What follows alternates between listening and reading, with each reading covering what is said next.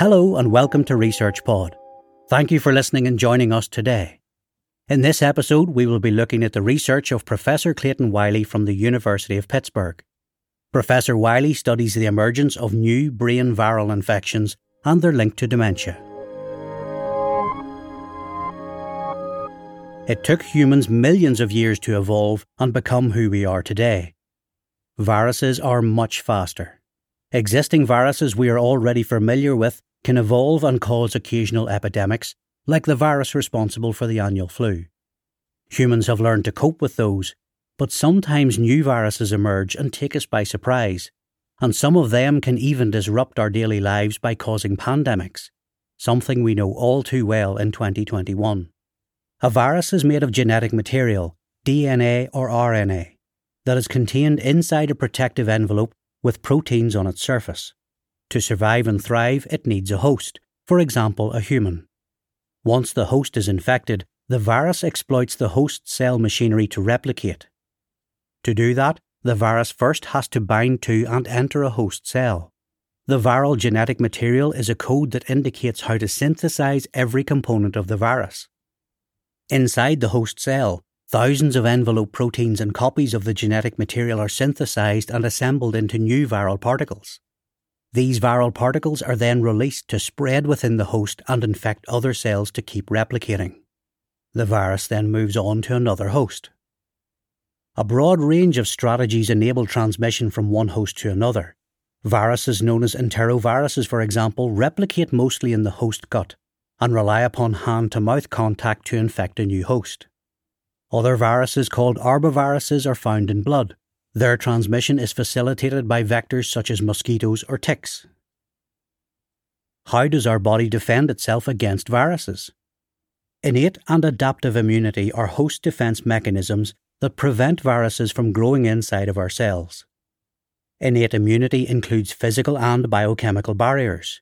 Skin, for example, acts as a barrier and constitutes the first line of defence against invading pathogens such as viruses and bacteria. Mucus in the nose is another example of a barrier. It can trap viruses in the air we breathe. Innate immunity also has a role to play if viruses manage to enter the body despite the physical barriers. Viruses are recognized as foreign elements by host cells. This recognition triggers the destruction of the pathogen. Adaptive immunity involves molecules such as cytokines and antibodies which neutralize viruses, and cells which kill infected host cells. The adaptive immune system has a memory. It remembers initial pathogen infection so that, with subsequent encounters, the protective response is more robust and effective. Sometimes extra help is needed. Even though we have developed powerful defense mechanisms, some viruses manage to evade the immune system, when that is the case, therapeutics are needed to boost our immune defences. An ideal antiviral drug is a drug that specifically disrupts an element or physiological mechanism which is essential to the virus but not involved in host metabolism, so that it targets the virus without causing harm to the host. Such drugs are difficult to discover, and sometimes the best therapy to treat viral infection is to prevent it from occurring in the first place. That is when quarantine or vaccines can be helpful. A common way for viruses to evade the immune system is to change the proteins on their surface or envelope. They do this through mutations.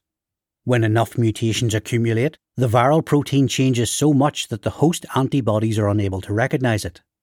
The virus then escapes neutralization by the immune system. This leads to a new epidemic. From time to time, viruses create even greater havoc. When two different viruses infect the same cell, fragments of the genetic material can be exchanged. As they replicate and viral particles are assembled, entirely new reassortments are generated. The newly assembled viral particles contain proteins from both viruses. If these new viruses are capable of efficient transmission, they can be the origin of a new pandemic. Protecting the brain from viruses and other pathogens is of the utmost importance. For this reason, natural selection has created an amazing set of barriers that prevent viruses from reaching the brain. This begins with hair on the scalp, forming an insulating layer of air above an impermeable skin surface. Beneath the skin, the skull and additional tissue layers named meninges protect the brain. With these intact barriers, pathogens cannot be introduced directly into the brain. Brain infection occurs only when pathogens are present elsewhere in the body. Then they can spread to the brain via blood or nerves, but again there are some barriers. Blood vessels in the brain are made of tightly packed cells which normally prevent bacteria and viruses present in the blood from entering the brain. This is called the blood brain barrier. Moreover, inside the brain, immune cells named microglia patrol the environment on the lookout for any foreign element. Despite these barriers, some viruses still manage to infect the brain. When this happens, they often cause a lethal disease. Professor Clayton Wiley reviewed emergent viral infections and the neuropathology they caused in just the past 50 years. Here are a few examples. Different strains of influenza can infect different hosts, including birds, pigs, and humans. On rare occasions, influenza develops the capacity to jump from one host and infect a new host.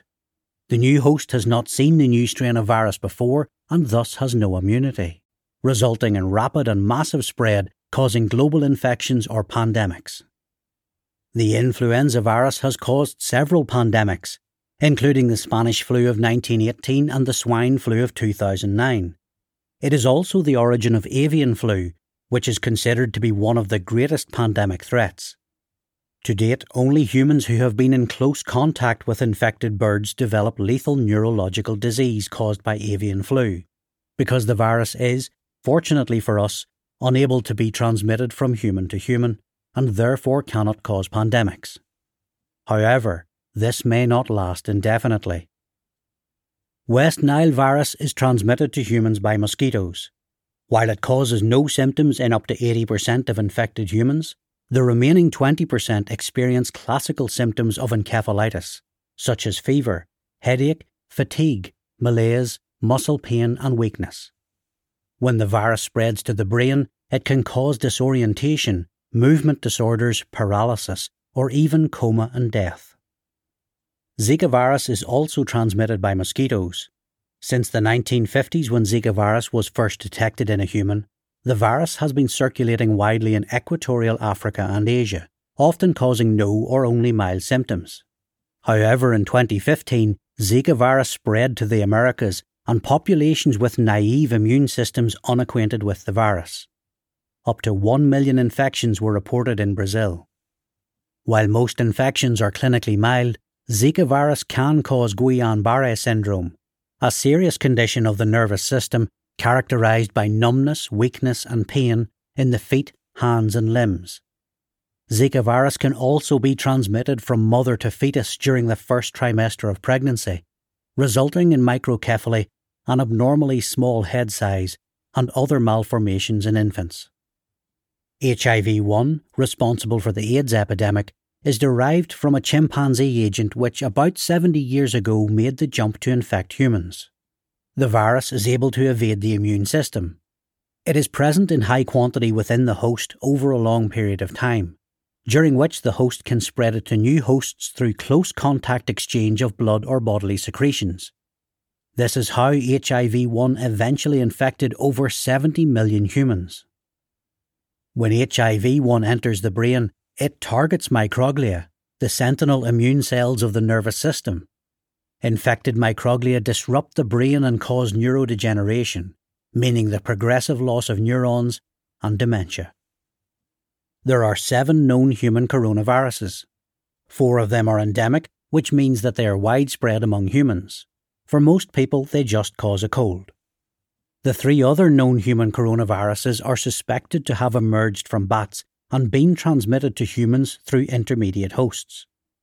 Palm civets for severe acute respiratory syndrome, SARS CoV, camels for Middle East respiratory syndrome, MERS CoV, and possibly pangolins for COVID 19. All three of these coronaviruses mediate severe pneumonia, and their appearance in humans was unanticipated. While SARS CoV and MERS CoV had limited spread, each causing about 800 deaths in the world, COVID 19 has been disrupting our lives for more than a year. Symptoms such as confusion, trouble focusing, loss of taste and smell, or even loss of consciousness, seizures, and strokes, show that COVID 19 affects the human brain, though probably does not directly infect it. Because COVID 19 has emerged recently, its long term effects on cognition are still unknown, but researchers around the world are actively studying the disease. Could COVID 19 bring on permanent cognitive decline and therefore be linked to dementia? Time will tell. That's all for this episode. Thanks for listening and stay subscribed to Research Pod for more of the latest science. See you again soon.